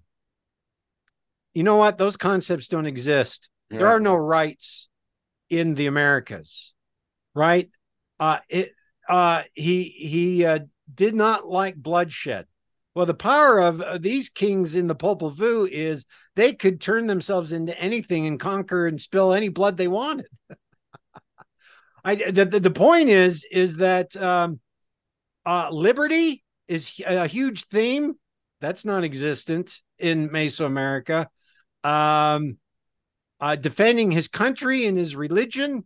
Uh, there's no empire. That there's every city state has its own king there are a lot of problems, but the point I'm making is look at the two different styles of history. Uh, w- one, we have a Christianized general, and the other one is a mythological oral uh, hero. Okay, that that's the difference. Um, John, one thing I like about what you're doing that that they didn't do in their argument is you're actually showing us. You're saying, okay, mm-hmm. here's the Popol Vuh, Here's the Book of Mormon. Let's compare. All they kept doing was saying, oh, yeah, all the elements we need is are there. They're all there. But they never showed us. They never went and said, here's an example uh, of the Popol Vuh and how it looks like the Book of Mormon or why we could make this. Uh, they, they just made generalizations. Everything we need is in there. Well, um, I got, I think, one more example here. Uh, the Popol Vuh in the middle of uh, telling us about the royal lineages. They give us kings. They give us sort of uh, a list of the different generations. Basically, name of this king, name of this king, name of this king, name of this king. And then uh, we, we get these little asides. In the middle of it, we get one ritual hymn, a song. And I think that's spectacular because here is something they're actually singing and dancing. And um, and so it's in the white. Rebecca, will you read that? Mm-hmm. So you're saying that this is actually a song, something Yes, that they uh, would have chanted or The kings pro- probably sung and danced. Okay, this is just wonderful. It says, Wait on this blessed day, thou hurricane, thou heart of the sky, earth, thou giver of ripeness and freshness, and thou giver of daughters and sons, spread thy stain, spill thy drops of green and yellow, give life and beginning to those I bear and beget, that they might multiply and grow, nurturing and providing for thee, calling to thee along the roads and paths, on rivers, in canyons, beneath the trees and bushes, give them their daughters and sons. I love that. Are they talking about corn? yes. Did you How say did you- corn or How did you know about? How did you know that, Landon? Green and yellow, and Yeah. uh, the daughters and sons, they want the Yeah. seeds of the corn to It's- drop and this be is fertile and sexual. rise. This is sexual imagery. Yep. And agricultural. It's f- a fertility hymn, right? That so. th- this is important. That of all the songs and dances they recorded, this is the one they record, and it, and it's probably the king sings a, a ritual hymn to the heart of sky earth. That's a deity. Uh, thou giver of ripeness and freshness, um, spread thy stain, spill the drops of green and yellow, give life. Yes, this is uh uh it's the eats, it's a referencing semen, but also rain. This is the fertility of the agricultural cycle, which brings forth life as well as sons and daughters. So he's praying for a healthy agricultural cycle as well as a healthy population. It's the same thing. This is the cosmovision of this ritual song. Now, we don't have any ritual songs in the Book of Mormon. The closest thing we have is uh, the Psalm of Nephi, right? His prayer, which uh, many uh, Mormon scholars have said it's like a psalm or hymn, a psalm. So I thought, okay, well, let's read that. Landon, you want to read that? Behold, my soul delighteth in the things of the Lord, and my heart pondereth continually upon the things which I have seen and heard. Nevertheless, notwithstanding the great goodness of the Lord in showing me his great marvelous works, my heart exclaimeth, O wretched man that I am! Yea, my heart sorroweth because of my flesh, my soul grieveth because of mine iniquities. I am encompassed about because of the temptations and the sins which do so easily beset me. And when I desire to rejoice, my heart groaneth because of my sins. Nevertheless, I know in whom I have trusted. My God hath been my support. He hath led me th- through mine affliction in the wilderness, and he hath preserved upon me the waters of the great deep. He hath filled me with his love, even unto the consuming of my flesh. He hath confounded mine enemies unto the causing of them to quake before me. Behold, he hath heard me, heard my cry by day, and he hath given me knowledge by visions in the night time. O Lord, I have trusted in thee, and I will trust in thee forever. I will not put my trust in the arm of flesh, for I know that cursed is he that putteth his trust in the arm of flesh. Yea, cursed is he that putteth his trust in a, in man, or maketh flesh his arm. That's got sexual imagery too. Is he talking about masturbation? Arm of flesh. Is that what you're asking, Landon? That, you know what? I have never read it that way. Me neither. I'm glad. I'm Leave glad we Landon. paired these. now I will never read it the same way again. Uh, that's that's the way the church makes you feel. Oh, wretched man that I am, the sins that I, you know, and what Yeah, sin did you sin, really commit? sin, so that's sin. that's my guess. Yep, in every sentence, sin, sin, sin. That there it is. Well, I again, I'm just showing. uh, We have in the first one the king singing about the fertility cycle and the fertility of the people and the crops. And we have in the second one a very individual. I mean, this is Christianity. It's the Mhm. individual soul uh, in relationship with the individual Redeemer God. It's completely decoupled from agriculture. Uh, and and so there it is. So sure enough, these are two entirely different epistemological models. So when Brant Gardner says, "Look, they wrote history," well, yes, but it's not the same epistemological history as the Book of Mormon. It's not even close. It's completely different. In fact, here I have a quote from a Allen J. Christenson, who is a Mayanologist, translated the Vuh, and he writes, quote, the Popol Vuh does not contain what we would call objective history. it is instead a collection of traditions, partly based in historical fact and partly based on mythic interpretation to describe the rise to power of their own ancestral lineages, specifically that of the Kavek, who came to dominate the Highland Maya region in the 15th century. This mixture of Highland Maya, Lowland Maya, and Mexican influenced cultures ultimately gave birth to the traditions contained in the Popol Vuh. End quote. Look, there it is. This is not this. Uh, the Popol Vuh is oral history belonging to oral epistemology. So that writing and thinking and culture is not producing or being produced by a fully literate Book of Mormon culture. Okay. Can I ask a question? Can Yeah. I ask how problematic is it that, as you described, their religion was maize, it was corn, which is never mentioned anywhere in the Book of Mormon? Isn't that extraordinarily problematic? Yeah, look, uh, uh, uh, we don't get a, uh discourse on wheat or barley in the Bible, and yet they're an agricultural cycle. We, we, but so look, this is what happens in First Temple Judaism.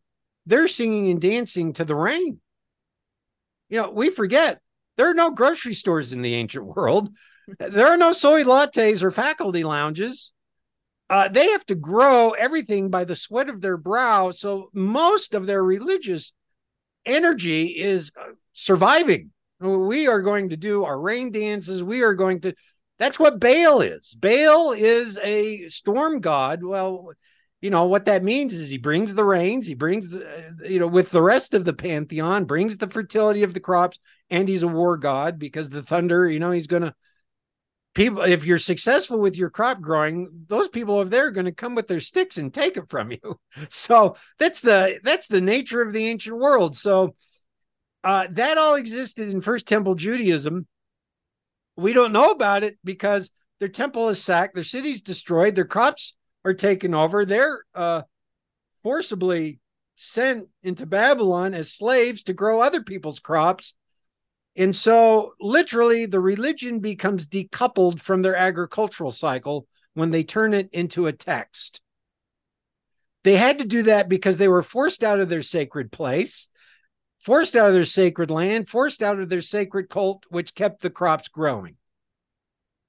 Uh, we assume that the religion of the Bible is you know, again, as Mormon teaches it, it's the original revelation. No, it comes very late after the loss of the cultic tradition.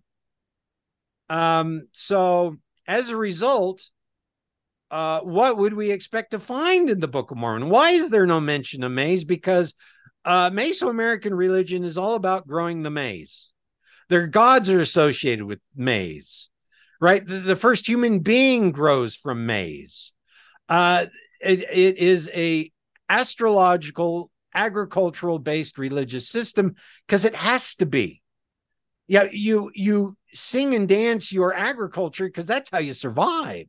Yeah, every generation has to learn how to do this in order to survive. So it, it's wed to your religious structure.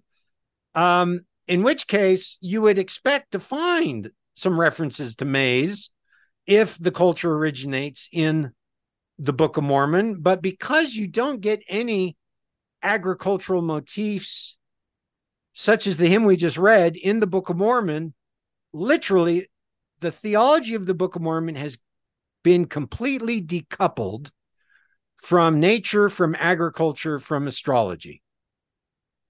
Therefore, it doesn't belong in Mesoamerica the only argument you have left is okay, so none of the religions in Mesoamerica were Nephite.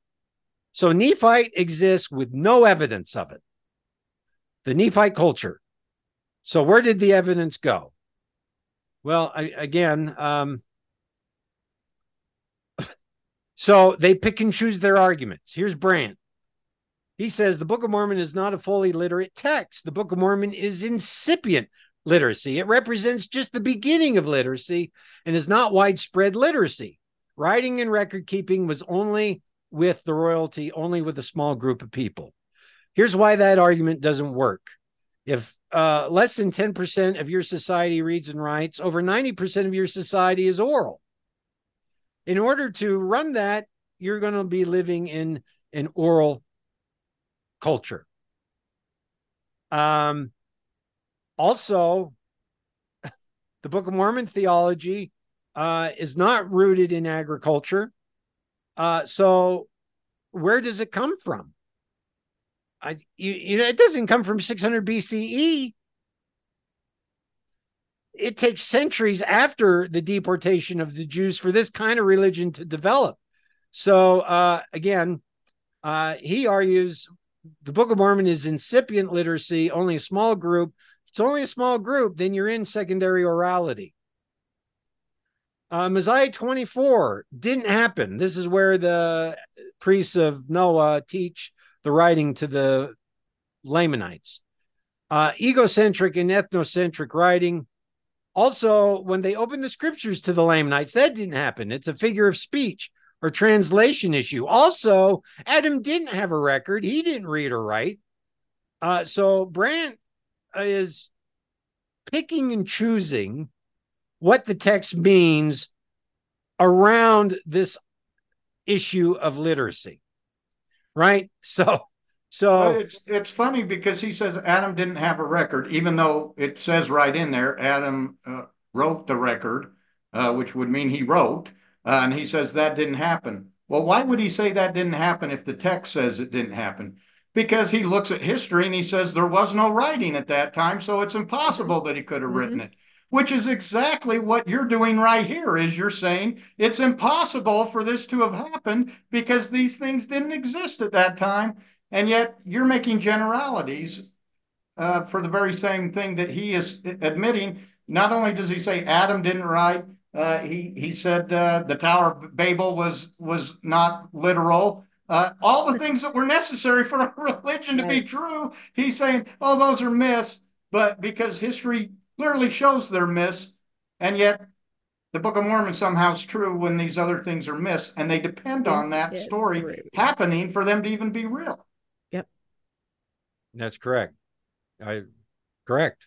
I It's dangerous to think things all the way through. it's too problematic. You have to stop. You can't think them through. You can't follow that straight line. again, this works within the mono Mormon theory. Right. Uh, This is Kerry Muhlestein. I'm going to pick and choose the pieces I need in order for this to work. Um, I eh, eh, you you take one step to the left or to the right of the mono Mormon theory, and suddenly you're like, somebody's farting in a water pot. I'm going to make an AI of that, John, because you've mentioned it so many times. Yeah, I don't, I don't know where that came Stuck from. I in my brain. I am making an AI and I'm going to reveal it later in the show. We're going to add it, Landon. Okay. I'm if we glad they can. add that in. It, it's funny though that you can do that, but they can't because if you take the argument, Adam didn't write, Adam didn't have a record, the Tower of Babel didn't exist, the Nephites didn't exist. The Book of Mormon is a production of you know 18th century production uh, of Joseph Smith or uh, of of you know that of his time period. Everything everything works. So you've got one side that works all the way, and the other side, problem after problem after problem. Yet we're supposed to believe that that's the truth, when the other side, the other argument, goes along without without issues. That's called faith, Landon. It is Faith. called faith. Faith. faith and reason. I, I, you know, yeah, I, you know, I I- look I- back on my own TBM days and I just shelved everything that was mm-hmm. a problem until I had a storage unit. uh, and so, uh, yeah, I, you know, what, what can I say? I, I have to say the, the, the, um, I think the Adam not having writing, which is what Brant says, is really problematic. Uh, because I think that's Moses chapter six, where we're told he has uh, a writing system. He reads and writes and teaches, the writing to his children. And then the next line says, Now that same priesthood. So the priesthood of Adam exists within the writing of Adam. And so whoever composed the revelation of Moses is equating writing and record keeping with the priesthood from the first generation. And of course, as you read the scriptures, this is consistent. Abraham has the uh, authority of the fathers, the priesthood of the fathers, and it's contained in records passed down from generation to generation. Brother of Jared, the same thing. Enoch, the same thing. Whoever is writing these revelations and these scriptures has a completely literate view of history going back to day one. They are completely unaware of orality and secondary orality and the epistemological differences, and that is baked into Mormon scripture. So there you go. Um, all of our assumptions about, oh, let's see. Uh, Mosiah 24 uh, didn't happen. Uh, yeah, we talked about that again. Um, you know, they opened the scriptures to the Lamanites, and he says, no, they didn't open the scriptures. They didn't carry. He's just picking and choosing what the verses mean to fit, just as you said, Landon, what history gives us. And then, of course, he argues our assumptions about the revelatory process are assumptions. We have no idea how Joseph Smith received these revelations. Sure enough, I'm I have no idea. Um, uh, I so I he's within that ambiguity, he is therefore saying this can be plausible. Um, and then finally, whatever they wanted to record or write, they could do regardless of their writing system. For some reason, Lundwall assumes that the kind of writing you have is going to restrict the kind of text you're going to write. Something about the writing system that limits what you can think. It's really not my argument. I, I mean, he was I think Brant listened to our podcast on two times speed because there are a couple times where he just directly misquotes me. He says that um, I said that the characters document was a rubbing. And I never said that. I, I said, why wasn't there a rubbing yeah. of the characters on the Right. plates? Why, why in all of the descriptions of the plates do we only have generalities?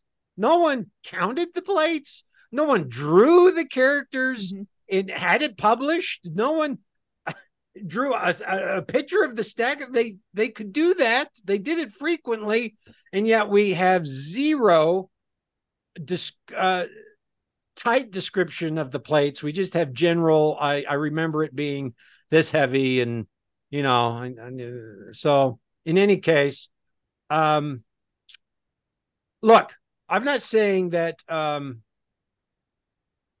their writing restricts what they can think. I, I, that's not what I mean. If that's what he, if thinks what I said, or maybe I said something that maybe I misspoke. I, I can't think of where he's getting that. What I'm saying is orality structures thought, and literacy structures thought. And what I want to see is an alphabetic Semitic script the reason why an alphabet is important to me is because it's much easier to learn. You start getting much larger population demographics that are literate. When you only have to memorize a writing system that's less than 30 characters long, as opposed to one that has a thousand characters and is filled with puns, right? Those Mayan glyphs pun on other Mayan glyphs. They pun on ritual scenarios, cosmological ser- scenarios, homophones of other words oh my gosh, memorizing all that is extraordinarily difficult. Uh, now I have a writing system that's, you know, 24, 26 characters. It's all phonetic. It makes a difference. It, it increases your ability to read and to grow literacy. And the religion of the Book of Mormon is fully literate. You worship it by opening the scriptures even if they're not opening the scriptures literally, which is what Brant's saying, they have a written text. Their religion is kept in writing. And when your belief system is kept in writing, literacy, literacy grows. It grows exponentially because people want to learn to read and write, right? And so we get literacy growing from the birth of Christianity through the Middle Ages 5%, 10%, 20%, 40%. Um, because your religion, and if it's, and if you uh, belong to a parish where hardly anyone reads and writes, what do you have? You have a, a church that has images of all the scripture scenes built into the walls and windows, right? So, therefore, I should also be seeing that. right? such a good point. Temples with with all the story Nephite stories displayed on the walls and on the altars. I go to Mesoamerica and I see, sure enough, altars and temples, and there's my maize god, and there's my underworld god, and there's my hero twins, and you know, they're uh so anyway, it's um all right. Here's my conclusion. Have I have I bored you? Has this been fun? This is no, like been... every single one of our episodes, John. We are absolutely riveted to what you were saying. You just break our minds completely open to the point where we go, How did we not see this before? It's just amazing. Rappleye argues from technology, which has nothing to thank you, Rebecca. Yeah. Rappleye argues from technology was nothing to do with the content of the text. Gardner's approach of convergent parallelisms is also so broad as to be unfalsifiable. In order to bring any of our arguments into any form of historical reality, one must have diagnostic pins coupled with the text archaeology, linguistics, DNA, anthropological evidence. There is none. There is no biological DNA. There is no cultural DNA.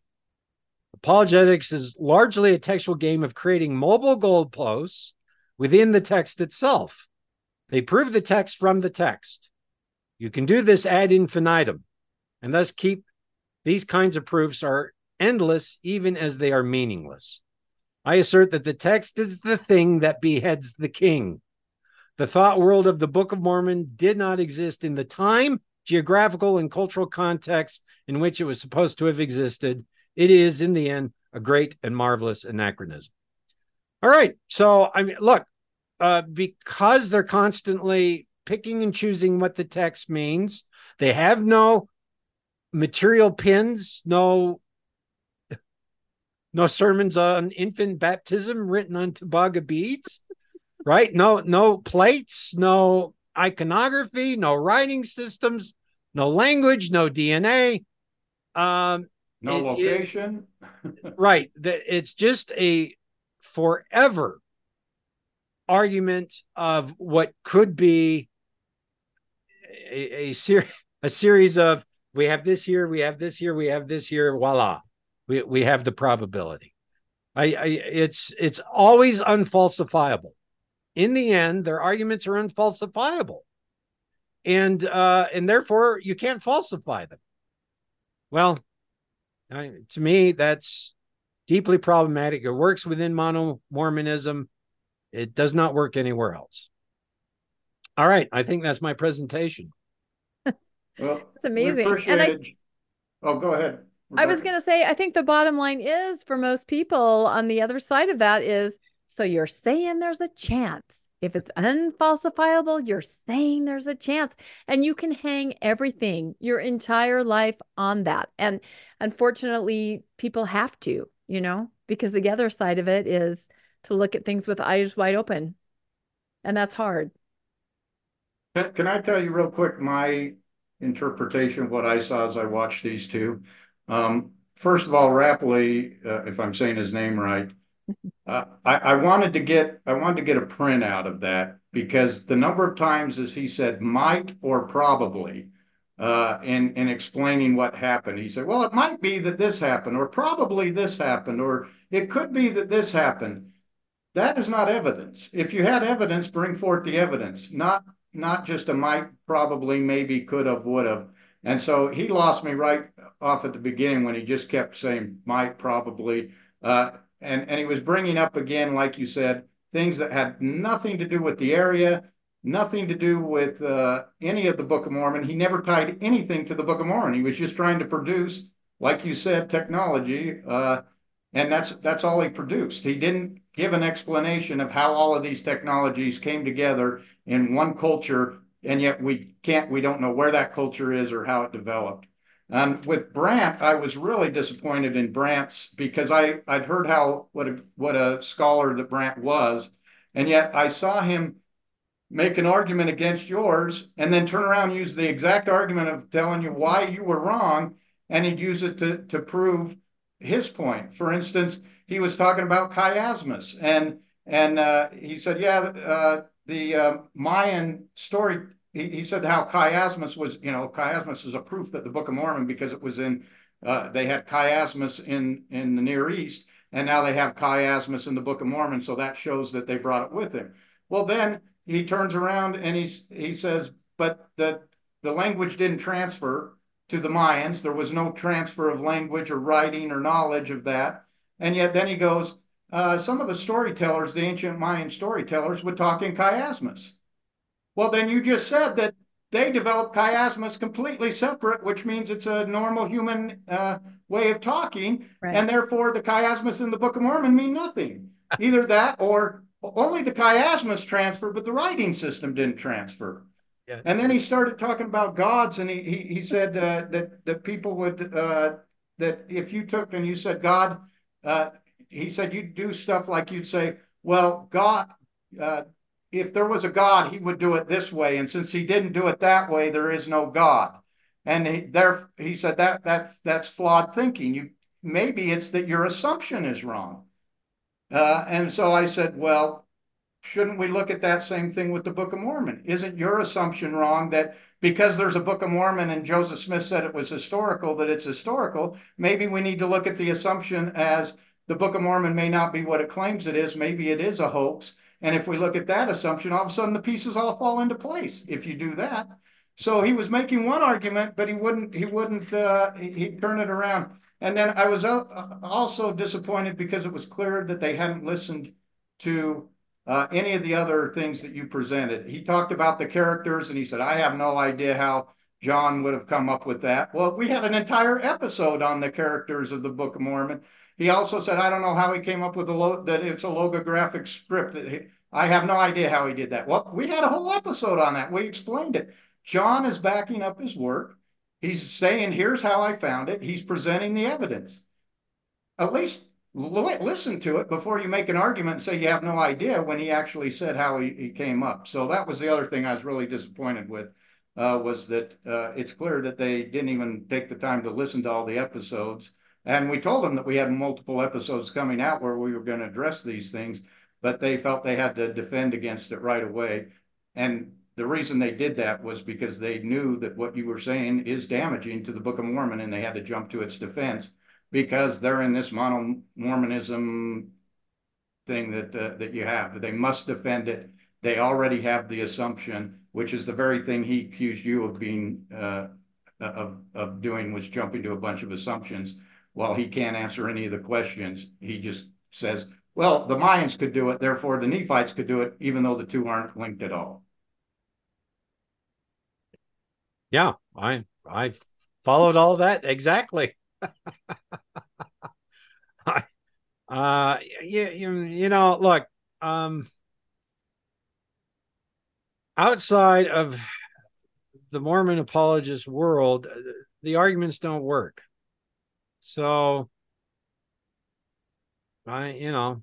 Do, do you think Brant Gardner would ever go to a conference on Mesoamerica sponsored by let's say Harvard University, mm-hmm. And get up and present Reformed Egyptian in the Americas? no. That's a good question, Landon. That is a really good question. He knows he'd be laughed off the stage. Mm-hmm. Yet you know, he tells I, it to inside Mormonism, they'll tell it over and over again. I have a hilarious anecdotal story. Uh, a month ago, I was talking to uh, a friend of mine. He's uh, Mexican. His name's Poncho. I call him Poncho. Uh, you know, he's a blue collar worker, and uh, we were talking about these episodes. He said, you know, we were talking about my episodes, and and you know the discussion and he was really interested he said tell me you know he's a baptized mormon but he hasn't been to the mormon church in you know years and years and um, so i i was telling him about the argument in our first episode right and here's how oral peoples think here's how literate peoples think he, and he he would ask what's the counter argument what, what, what is the church arguing so i say mm-hmm. here's some of their arguments and then he had this really interesting question. He says, Do archaeologists use the Book of Mormon with their archaeology? I said, No, there's no archaeologist that uses the Book of Mormon to go out and find cities. And he says, Well, don't they use the Bible in archaeology? I say, Yes, yes, the archaeologists over there they actually use the Bible because the names of the cities actually you can find them. There is historical content in the Bible. And so he goes, So archaeologists in the Bible, but none with the Book of Mormon. Well, doesn't that tell you that it's not historical? This is, this Poncho. and I bet it happened really fast, just like that. That's the thing. Oh, clicks. I just say this is. I, that was brilliant. It was brilliant. I could have hugged that man. Let's have Poncho on. I would love that. You know what I mean? Because you he can see the wheels turning. He would like, be great. I see it. I see it. And, and I think a lot of people don't know that there is actually a form letter that the Smithsonian Institute has to send to people who keep writing them about the Book of Mormon. And we'll link it in the show notes because maybe people aren't aware, but enough people have written in about the Book of Mormon, treating it as if it's factual, treating it as if um, other archaeologists and scientists should take what's in it as real. That the form letter says we do this is not real basically. We do not believe this. This is not science. This is not archaeology. It's a form letter that they send out. I will link that in the show notes. It's from the smithsonian because enough people contacted them with this false assumption. Yeah. It's well, we're at, two, we're at two hours or thereabouts, and since this is a live, uh, we probably uh, I know people want to keep going in the live conversation. So I know they want to keep going. I'm totally kidding. No, but we could. I mean, this series, and and we don't know if this is the last one. You know, we kind of had in mind we might do six, which we've now accomplished, but I don't necessarily know that it's the last one, and I also don't necessarily know that we won't kind of morph it into another topic and start another series. I mean, it's just fascinating to discuss. And I think that our listeners and our viewers across the board love it. And I think that when you go on other podcasts, which you do, and we love that you do, I think people are absolutely fascinated. You have audiences who love you everywhere, John. I hope you know that. They absolutely do. Rebecca, who's reading the Vuh text on any Mormon podcast? That's what I'm saying. Or uh, ex Mormon. Yeah, we're kind of unique. And I do have to say that um, there are awards called the Brodies for in the post and nuance Mormon world. And our episode with you, the very first one, has been nominated for that award, which is kind of a, you know, excellence in post Mormonism. So um, if anybody can figure out how to find that and vote for it, I think it would be awesome because that episode is what kind of set this all off, don't you think, Landon? I mean, it just turned everybody on its ear and everybody started thinking about things in a whole new way. I love the viewers that would um, send us messages and say, I've watched Dr. Lundwall's episode several times. I have notebooks full of notes. I mean, you're having this impact of, of just helping people think about things in ways that we've never been able to think about it before because it was so muddled or confused. And and like poncho once you finally understand it and you explain it so clearly just it's like the light goes on. And and then you kind of start from there in looking at things in a whole new way. Don't you agree with that landon? It's just been incredible. Oh yeah absolutely. I would I would love to see john uh, win that uh, for that yep. episode because it the was Brody so powerful. Award. He'll probably lose to, you know, did Nephites use foot powder or something like that? Um, but uh, I know that seems to be scholarship doesn't like sell. I understand that. I do get it. So viewers go out there and tell them that uh, that's worth that. we'll still putting out. We will still continue. I'll tell you what, we'll do out. another uh, podcast. I don't know on what. I'll wear a cape and goggles That's and easy. maybe, maybe, maybe we'll get nominated. maybe we'll get some play. Maybe we'll get some play. That's exactly it. So, nope. And it's not about the awards, it's about the scholarship. And again, I will say that we have um, put a call out to anybody who wants to come and and talk to John about this. You know, any other scholars, not even on our show, wherever they'd like to meet or invite John onto their program, because we're trying to engage in scholarship, in civil dialogue, and we understand the point of view that people are coming from. We understand it because we all had those points of view. We all were raised in the church for decades after decades after decades. So we get it. And we would love to see some more interaction. That's kind of our goal, isn't it, Landon? I mean, we haven't been able to accomplish it yet. Nobody has even responded to me when I put calls out for that. And of course, we were banned from the Book of Mormon Central dinner. So we couldn't really interact with anybody there, but we're still trying, John, to, to get you Yeah, out there. I- I'd invite Brant or Neal uh, to Yeah. come on and. Exactly. And- Jerry. And yeah. likewise, I know John's reached out to the Murph uh, think and so, said yeah. you're willing to go on his show and answer any think- questions. So Yeah.